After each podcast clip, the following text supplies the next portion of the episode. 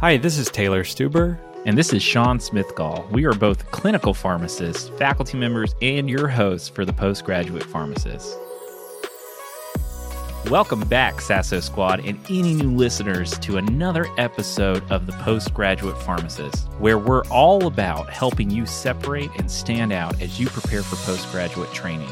From current events to expert advice, we bring you up to date content every other Monday related to postgraduate training.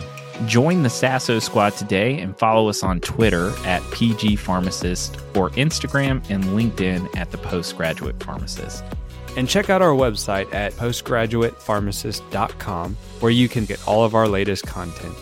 If you love the show and want to support what we're doing, check out ways to spread the word on our website or buy us a cup of coffee. We could always use the caffeine. Welcome back to our audience to another PGP Fundamentals episode. Today, we're going to be talking about the letter of intent, and we'll kind of be focusing on, you know, what is a letter of intent in general, some of the content, and how to achieve specific things within that letter of intent. We'll talk about a lot about fluff, and Sean will have plenty of information on fluff for you, and then kind of go through some examples of how you can stand out with your letter of intent and not be kind of generic. So let's go ahead and dive in. So, starting off, thinking about letter of intent versus maybe a cover letter or a personal narrative. Sean, what do you how would you define a letter of intent? I like to define the letter of intent is your one chance to put a voice to your application and to kind of add more of a narrative to why you want to do postgraduate training and what makes you qualified and why that program why you're a good fit for the fro- program but also why that program is a great fit for you. Yeah so i think it can be a, one of the most important pieces of the application because like you said it, it, it's that one time that you have a voice to your application. So really talking about your career goals, some of your experiences and leadership that make you a fit for the program and how y'all can mutually benefit one another. I think some of the differences with, you know, a cover letter, cover letter is generally what you'll use to apply to jobs down the road, but a cover letter kind of just focuses on how skills and attributes that you possess can help benefit the organization or company or wherever you're applying to. Whereas a, a personal statement, it's more similar to a letter of intent, but it's just more of a narrative on how on what led you to pharmacy and, and what led you to pursue this career and residency in general. So it, it has a lot of those pieces of letter of intent that we'll talk through, but it's more written in an essay format. So one of the hardest things is knowing what to put and include in a letter of intent. So, how can applicants be specific and accomplish that uh, feat of being unique without being too generic? I think the easiest way to accomplish that is to do uh, several things. One being talk about what interests you in the program, that program specifically, how that program can benefit you. Like, what sort of things are they doing? Uh, what experiences do they have what structure do they have in place what preceptors do they have there that really keys in on you how you can benefit the program how your training has made you one a good fit for them but also what's what's some of the unique things you could bring to the program and help build the program even more? And then being specific and unique this is not i mean we're talking about it like it's easy. Like oh you just got to do this. But this is one of the hardest things to do and it takes a lot of time and it and honestly i don't think it's a thing that most students can just sit down and be specific you know i think most students are going to sit down and just fluff it which you know we'll talk about a little bit but this is like one of the things that you have to review review read and review your statements and really be like oh man i'm this is not being specific. And then learning how to just write in that manner and come across in that manner it's it's hard it's it's if it was easy everybody would do it right right so this is something that's just going to take a lot of time uh, not just something you're going to do in one sitting and you know you kind of mentioned how you can be unique and sound specific. So, kind of just re-emphasizing that point, each letter of intent should be unique to an individual program and shouldn't be a very generic thing. It can have similar pieces in each letter of intent, kind of how you address sounding unique and specific yourself. So, an example would be, you know, if you're say you're motivated, what makes you motivated and why? Give an example that can help you stand out um, from the rest of the letters of intent that you know have applicants who are motivated. So that kind of brings me to the next point in your favorite topic, the fluff.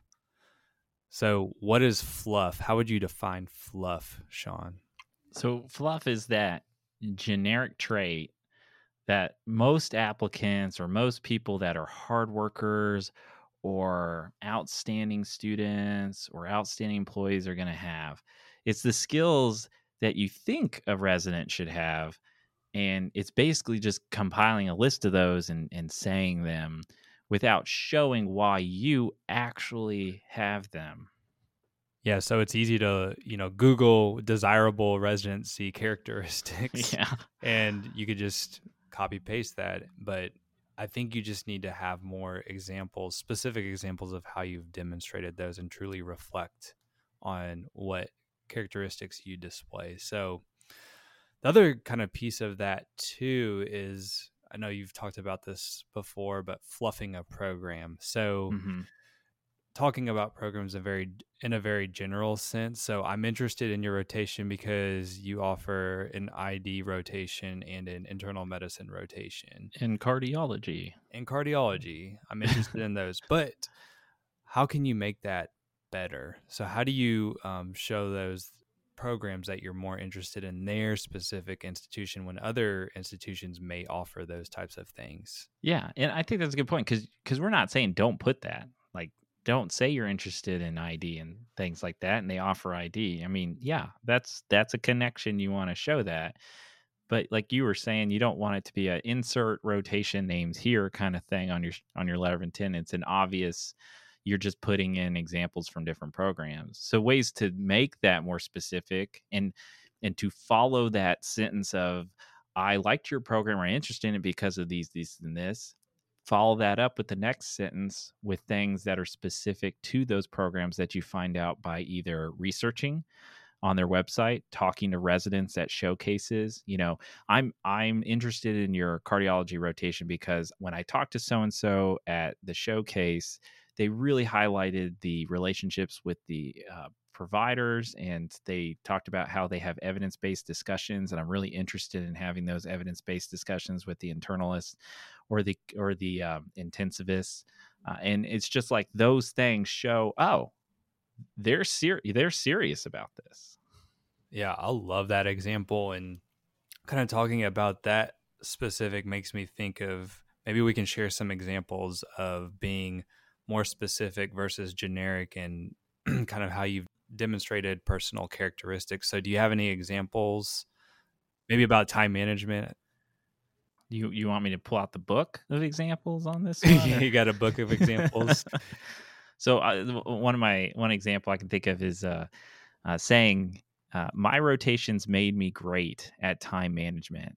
Which you know is fluff. There's that. There's that word, time management. I have good time management. You know, Google. You Googled your what makes an ideal resident uh, versus saying it like my internal medicine rotation taught me a great deal of balancing tasks and time management. I had to wake up earlier than I was accustomed to to work up patients. I rounded in an interprofessional setting, which was a learning curve and provided discharge counseling for my patients, new medications. On top of this, I had a balance rotation projects and a research project, and I was completing outside of APPE requirements.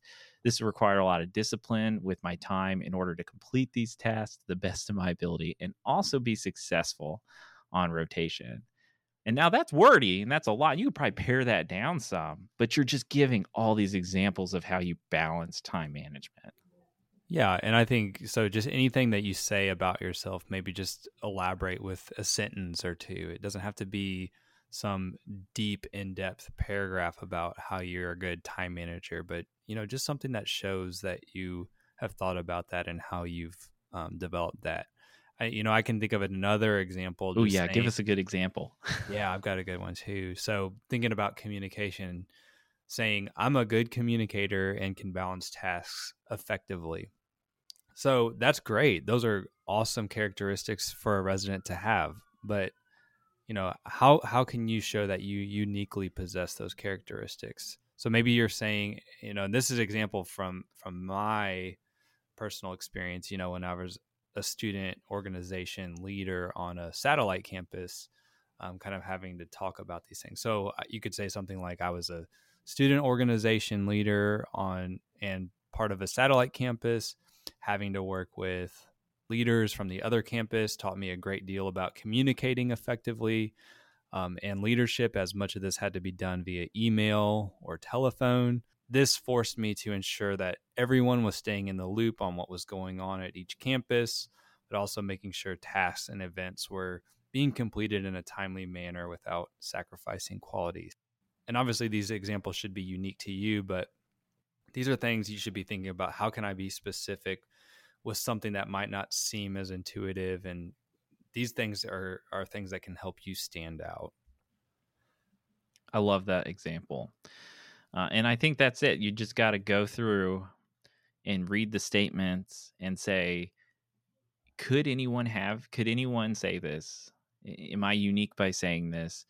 Or is this unique to me because i've shown why that is? And and like we've said it's not bad to put that generic fluff statement as long as you follow it up.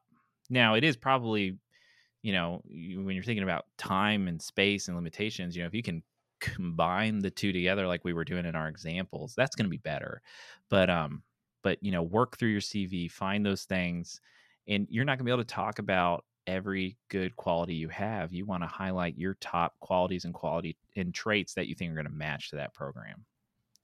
Absolutely. And I think all of this in the letter of intent in general, you know, the underlying theme is showing that self reflection. You know, you have an experience. What skills or abilities have you gained um, during that experience? So I think this is key in postgraduate training programs where you'll have to do a lot of self directed learning and kind of self evaluation and growth. So that's just something to be thinking about and how you could demonstrate that here. So what what kind of like the take home points and advice that you give to people ready to build the best letter of intent they've ever made? Absolutely. So I I think uh, you know we've talked about a lot of good things, but some other just general advice. You know, read examples of other letters of intent. You can look on the websites of various pharmacy organizations, ACCP and ASHP have good examples. Maybe ask your preceptors to get an idea of what should be included. Maybe they have some examples. Maybe they have books or resources that can help. I know that I do, that I share with my students often. So, kind of be thinking about reading examples and asking for some advice from from preceptors or mentors. Also, think about what you want to clearly articulate and develop maybe a checklist of of things that you want to make sure that you include in your letter of intent and make sure that those things align with your CV. So those I think that's really important is is you want this to be a cohesive application and and really get, they, you want them to get a sense of who you are and what you're about. So make sure that it aligns with your CV. I think again with that fluff, making sure that you're specific for each program. It's okay to have a general structure and those things that you want to convey or a skeleton that you can uh, use, but make sure that you tailor the specifics to each program, like you mentioned with those rotations. And with that, I think, you know, we mentioned this already, but it's important to write these letters of intent over the course of multiple sittings. It's something that you shouldn't just sit down one night and write eight of these. It should take you, you know, days, maybe weeks to develop these. And you'll come back and, uh, you know, when you take a break from them, you'll come back with fresher ideas. And I think that that is really helpful when you're developing these unique letters of intent. Yeah, it takes a ton of cognitive energy and it and you get writer's block, you get burnt out if you try to do it all in one setting. And it's gonna show in the quality of your letter. The quality is gonna plummet and then you're just not to have a great letter if you try to rush it.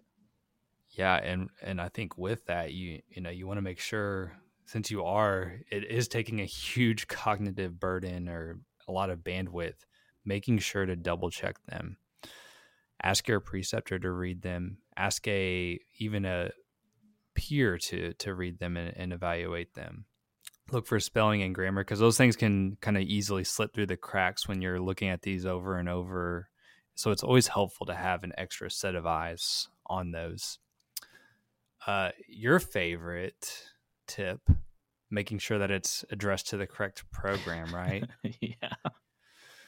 So, you know, we've heard those horror stories where, you know, they address it to the wrong program director or things like that. And that's the, you know, probably the easiest way to not get an interview. Would you agree? Uh, it's definitely puts you on the list of they don't have attention to detail. Okay. Well, that's a nice way of saying you're not getting an interview. but I like that. And then lastly, I think this is a just a good piece of advice for the whole residency process and um, postgraduate application process in general is just be yourself. So use language and tones that you would normally talk about things that you're passionate about that are important to you. And you can really use this to find your writing voice and be authentic. Don't just try to use this flowery language if that's not who you are. You know, I think you can probably tell if somebody has a thesaurus up while they're writing and it's okay to you know have a have some new words and everything in there but when you're thesaurusing every other word you know, they can sound really inauthentic and flowery and contribute to that fluff Grammarly's probably okay. You could probably have Grammarly pulled up just so your sentence structure is right. That's a great point. Yeah, you can use those those resources like Grammarly. I like that. Yeah. And so if you want, you know, generally, like Taylor, you were saying, check out the examples. That's the easiest way to kind of see structure. You know, gen- generally you want um paragraph about your goals, short and long term, and then how you fit with the program paragraph and how the program fits with you. And then how you structure that though can change, you know, based on examples that you see and things like that. But that's generally what you're going to be writing about. If you want a check, the checklist, we mentioned one. If you want an example of a checklist that kind of helps you go through and make sure that you're writing a good example, you know, get on our website, postgraduatepharmacist.com, sign up for our uh, email list, and you will get immediate access to our checklist that you can use for free. So definitely take advantage of that. Yeah, and that will kind of give you the things that we talked about today, but also kind of give you a structure uh, or a recommended structure of how to organize it and things to include from like the opening paragraph to the closing paragraph and signature. So check that out.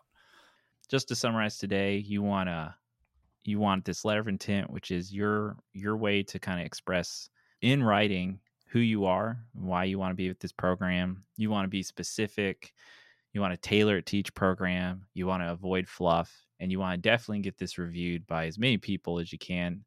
And just like uh, and peers are, I think, are a good reviewer too of this as well. Absolutely, I think those are all great points, and so hopefully, with these few tips, you can construct a letter of intent that stands out uh, from the rest. So, thank you for listening to Dave to this episode of the PGP Fundamentals. Look forward to you listening to more episodes in the future.